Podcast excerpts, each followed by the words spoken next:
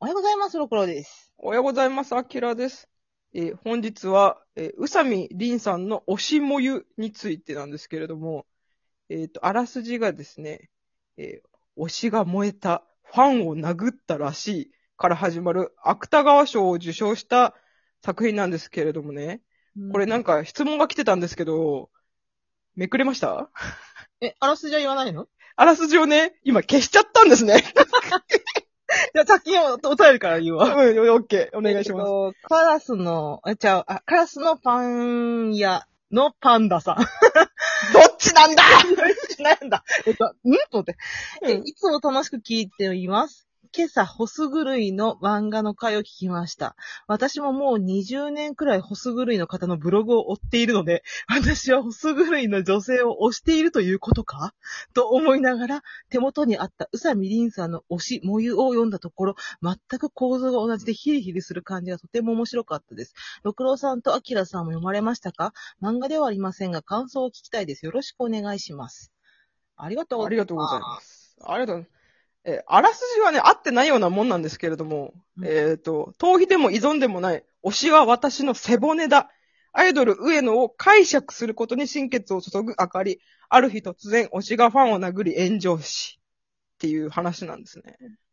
これね、確かね、なんか文芸やったかななんかの雑誌で、推しうん冬っていう、あの、シスターフットの回かなんかの雑誌で読んでたの、私も。うんで、私、あれ思い出したんだよね、この作家を見て。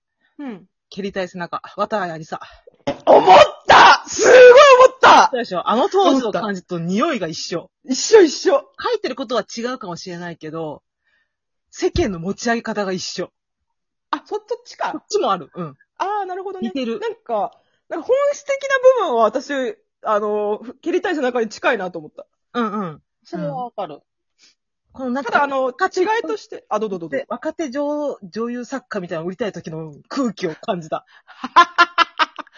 大変だったんだよね、渡辺さんもさ、金原ひとみもあの時19歳でさ、そう芥川賞を受賞しちゃってさ、で、また見た目が二人ともめちゃくちゃ美しかったからさ、変なストーカー被害にあったりしてさ、またこの二人がまたちゃ逆な感じがね、そうそう取り上げられた。大変だったよなあの二人燃えますよね。いかにもギャルな金原ひとみと、いかにも文学少女な渡谷りさんってこのね、奇跡だと思うんですよ。あんだけ若くて才能ある二人が、あんな見た目が整ってて、しかも全然キャラが違うって、漫画かなって思いました。でもあの時本当思った。なんか、最近はさ、作家をこう顔出す。うん。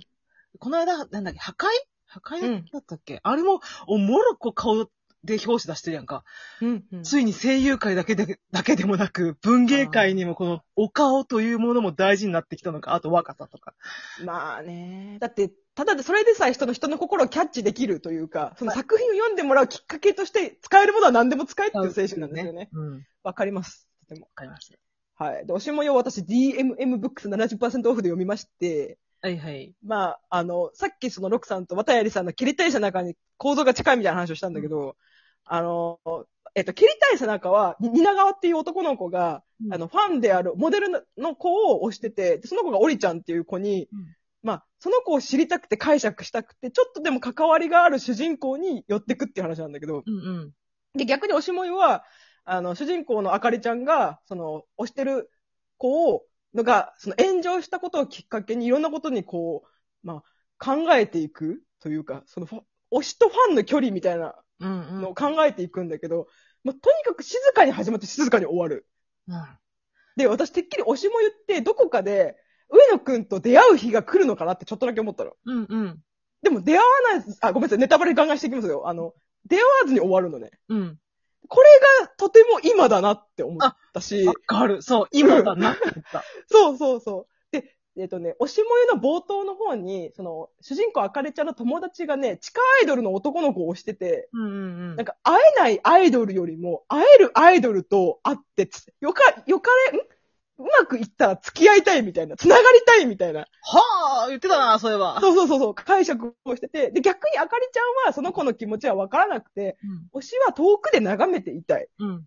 そう。推しというのは私を認識してもらいたくない。ひっそりと大勢の中の一人でありたいっていうみたいな描写があって。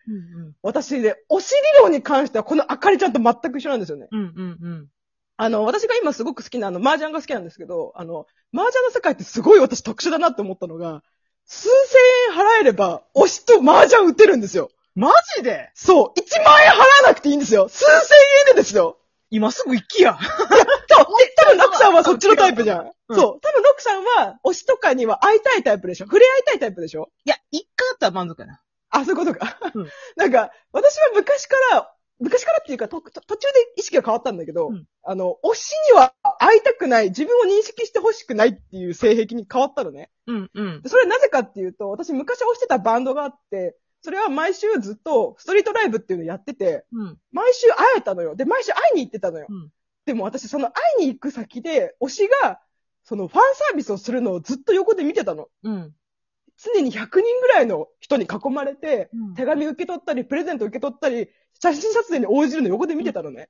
そしたらすごい思ったのが、ファンってこんなに自分勝手なのっていうことを思ったの。ああ、そうやな。そう、んん自分がいかにその人を好きかってことを伝えようとするがあまり、自分を認知してもらいたいがあまり、うん。すごい爪痕残していくの、みんな。びっくりするぐらい。大人な人って一人もいない。ほぼ一人もいない。あなんかこれだけ距離が近いんだからってこと多分勘違いすると思うんだけど、なんか、その手紙の渡し方もなんか、読んでくださいとかじゃなくて、うんあ、これ読んでみたいな感じだし、なんか、他の人のファンに対応してるのに横から割り込んで、写真撮ってとか、あと、一番私びっくりしたのが、あ、今友達と電話繋がってから変わってっていうの。ーなん、めっちゃ爪痕残すやん。そう。で、私、それを横で見てて、断ってもいいの、いいじゃん、絶対断っても。今、ファン対応してるから、順番だからとかでいいのに、うん。ちゃんと電話で取ってくれるの、その推しが、私の推しが。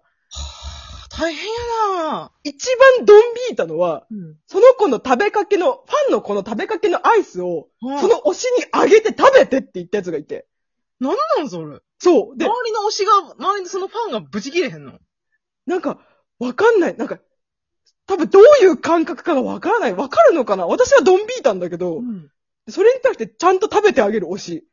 え、待って、推しとファンって、あの、なんか私の中で推しって、信託された意味のイメージだったの。それこそこの推し萌えのあかりちゃんみたいにうん、神様みたいな、私の中の背骨となる存在でいてほしいっていうか、そうだったの。うんでも私じゃない他のファンから見たら、自分の方が上なのって思ったの。その食べかけのアイスをあ自分の推しに与えるぐらいの下なのてか、自分の意のままに操ることが意味なのって思って。だってさ、ホストのやつに近いと思って。そうそうそう岩手も結局、ごめん、アスカラの話にする、するりと入っていくけど。だって言うてアもスカのババアになっていく やん。ガラカのバーからアスカのバーになって。なんか、ハルピという担当推しに対して自分の意意思でコントロールしてるっていうことは、やっぱそうだね。自分が神様として崇めてるっていうよりは自分で神をコントロールしたいんだなと思って。うんうん、そうそう、そうやわ。で、多分せ、そういう性癖を持つ人ってうんいるんだなって思って。で、そこから私はもうファンと推し、その、ファンの対応する推しを見たくないのよ、ずっと。あの、私も一回会ったら満足って言ったけど、うん。なんていうか、そのファンと一緒に会いたくはないし、あ、ファそンうね、と仲良くも別になりたくない。うん、うん。ここやねそう、そう、そこ、そう、あのね、ファンが一番厄介なんだよ。某アイドルにハマってた時も私思ったけど、ファンが一番嫌だなと思っ厄た。介。ほんまに。そのアイドルのことは今でも好きだし応援してるけど、ファンが嫌すぎてもう追うのやめたもん、マジで。あ私も大体ファンを辞めるときはファンが安すぎて辞める。そう、そううん。だからまずどの、そのコンテンツを見るには、ファンを見ろって私はずっと思ってるんだけど、うんいやマジファンだから、ファン次第だから、マジで。ファンをコントロールできない、ね、とこまでもう行ってしまってるんやなと思って。そうか。それがやっぱりうまく、そのバンドはね、私が推してたバンドは最終的に解散してしまうんだけれども、まあやっぱりファンの要望に応えすぎたのかなっていう気はするね。多分消耗してったんだと思うわ。その先生、近づきすぎるとだんだん神じゃなくなっていって、そう。あのそうなの多分よ。女は神を探し出すのよ。そう。でこの、前回さ、あの、ロクさんがさ、そのミアムーのラジオでさ、うん。あの、ファンの登録イベントがあって、うんファンは1メートル離れて距離を保ったっていう話をしたじゃん。思ったよ。そこがね、推しとファンの距離なんですよ。そういや。あれは感動した、私は。そう。あれが成立するからファンと推しっていうものが成立するんですよ。うんそこを飛び越えたら何でもないんですよ、ただの。っていうのがあるから。ファンが厄介なんじゃないか、私は思うんだけど。そうなんだよね。ガチ固定が多いっていうか、うん。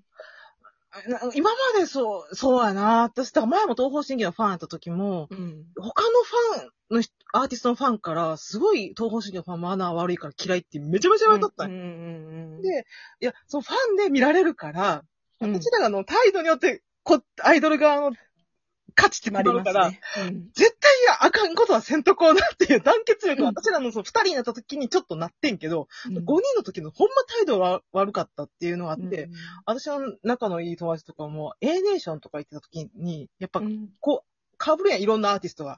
うんだから、東選挙のファン、本当にマナー悪くって、私今でも嫌いって言ってたから、ああ、あの別のアーティストがやってる時に席立ったりとかそういうことでしだったりょか、もう移動するときにほんまに暴れ出すとか、もう、私も一回、合同イベント、K-POP のその合同の時に行った時に、うん。他のアイドルの時には動かなかったのに、もううんう席んバーって移動してってたから、うんうんあ、もうドン引きしたもんね。うん。うんうん。ドン引きして、だから私の周りの席全員いなくなったのよ。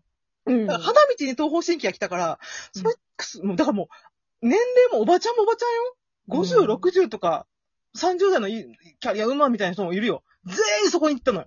うん。あまりにもポカーンってなりすぎて、だからうん。逆に、なんか会場の席に、私一人やから、その、 うん。あってのは。逆に、私が目立つみたいだってんや、その。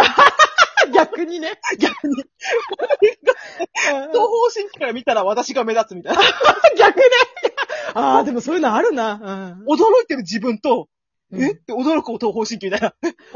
お お前は来ないのかみたいな。私の、 何、何これみたいな。初、初セッションがそこで。うんうんうんびっくりしたっていう記憶未だに残ってるし、それ私な漫画で書いて残してる からな。マジか。びっくりしてあげ見た。て。そう。だから、ごめんね。あの、おしもいの話は全然できてないんだけど。 でも、大きくてまだまだ喋ったら、ちょっと。そうだね。あ、続くかこれもしかしたら。